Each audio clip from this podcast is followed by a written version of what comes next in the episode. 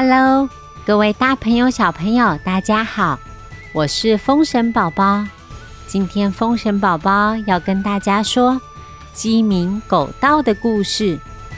说故事之前，有一位特别来宾想要跟大家说说话。我是小牛光，杨翠棒，感谢语文于琪。树灯，维尼，小花阿妈，聪明妈，宝贝组的赞助，谢谢大家。希望各位小朋友喜欢。还要谢谢 Leven ZT 和新赞助的朋友秦佑 Max。Max 留言说：“给风神宝宝五星评价，他愿意出洗碗的零用钱支持风神宝宝，谢谢你。”还有鱼鳞、世君、慧琪，有大家的支持，宝宝才可以一直说好听的故事陪伴大家。风神宝宝儿童剧团。我们在七月二十二号、二十三号要到台湾戏曲中心大表演厅上演《我的封神宝宝与封神宝宝》。爸爸妈妈可以带小朋友一起进剧场玩哦。到时候剧场里会有好多好多小朋友可以一起看戏，一起听我们说故事。那。今天的故事要开始喽！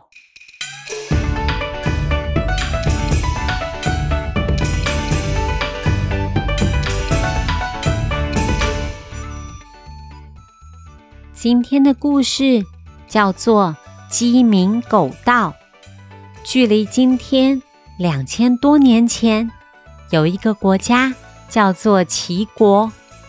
故事的主角孟尝君。是齐国的一个富二代，他的父亲有四十几个儿子，爸爸根本就没有空陪他，甚至连孟尝君叫什么名字也会忘记耶。但是因为孟尝君超级聪明的，慢慢的让父亲对他刮目相看。孟尝君。身为贵族，他觉得除了赚钱之外，应该要为国家、为人民创造更好的生活环境。孟尝君因此成为家族新一代的主人。他没有忘记自己的愿望，为人大方，喜欢交朋友，不会因为。对方不是贵族，就对其他人没有礼貌。他甚至还招呼很多平民住在自己的家里面，免费提供三餐、点心、饮料，因此吸引了好多好多人想要跟他做朋友。号称孟尝君的门下食客有三千人。每天吃饭的时候，就像庙会一样热闹。在齐国的旁边，有一个强大的国家，叫做秦国。秦国的国王为了让秦国成为最强的国家，他常常留意周围其他国家的状况。只要哪一个国家有很厉害的人，他就会准备礼物，邀请这些外国人来秦国为他工作。秦国的国王发现了孟尝君，他不仅会做事，而且身边还跟着三千多人呢。秦国的国王他想着，孟尝君身边的这些人，有的会数学。有的会国语，还有会煮饭和会玩游戏的人，每个人都有不同的才华。如果得到孟尝君，等于得到他身边所有的人，买一送三千，实在是太划算了！哈哈哈哈！真聪明，赶紧发出邀请函，邀请孟尝君到秦国来当官吧。秦王打算将秦国的治理责任交给孟尝君。唉，孟尝君。面对隔壁国家要邀请他去当官，他想了好久，终于他决定接受秦王的邀约。他带着他所有的好朋友们，打包了好几车的行李，浩浩荡荡的来到了秦国。秦王将他们安排在一间很高级的旅馆，这里有麦当劳。肯德基，还有游泳池和汤姆熊，哎，好吃好玩的应有尽有。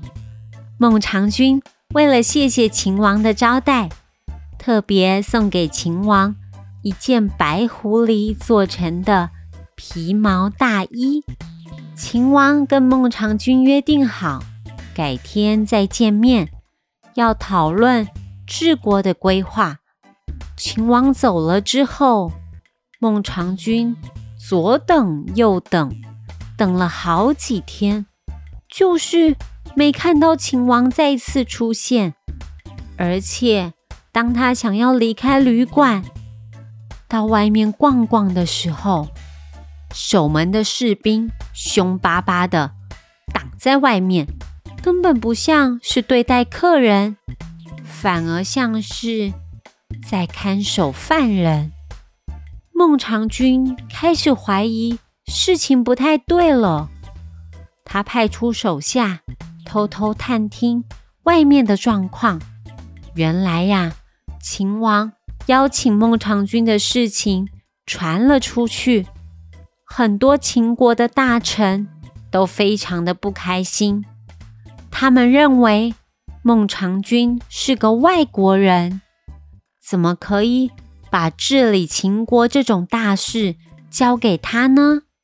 因此，不停在秦王面前说孟尝君的坏话。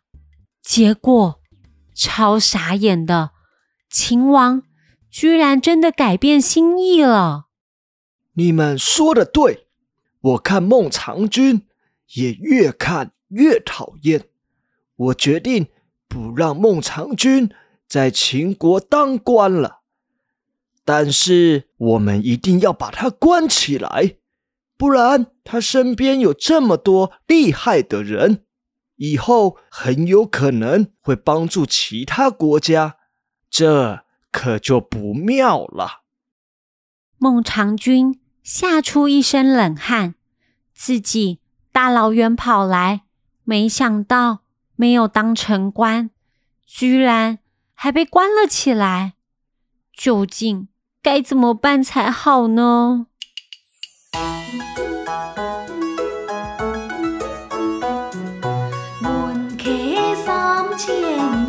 相公，地边在我林桥棍，金王无名求在尊，看过几现轮昏。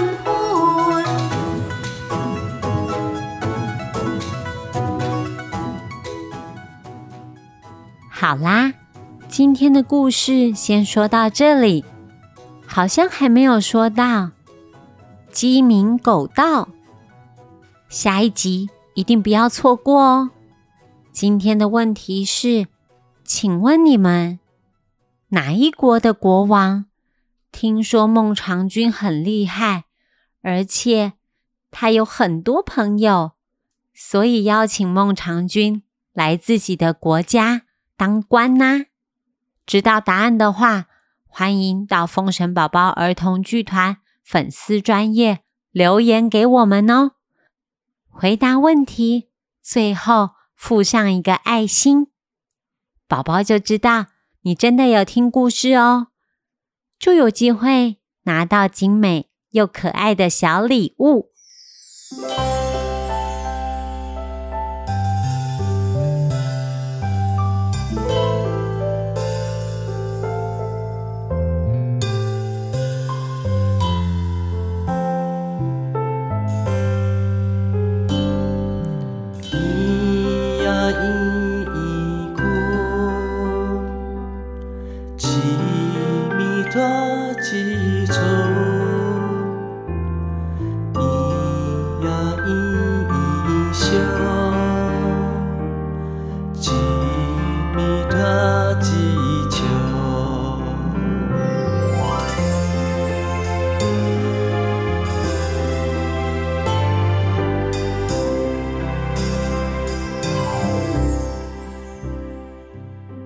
今天最后，风神宝宝要教大家的台语是：花园、公园、花园、回园、公园、公园、花园、公园、回园、公园。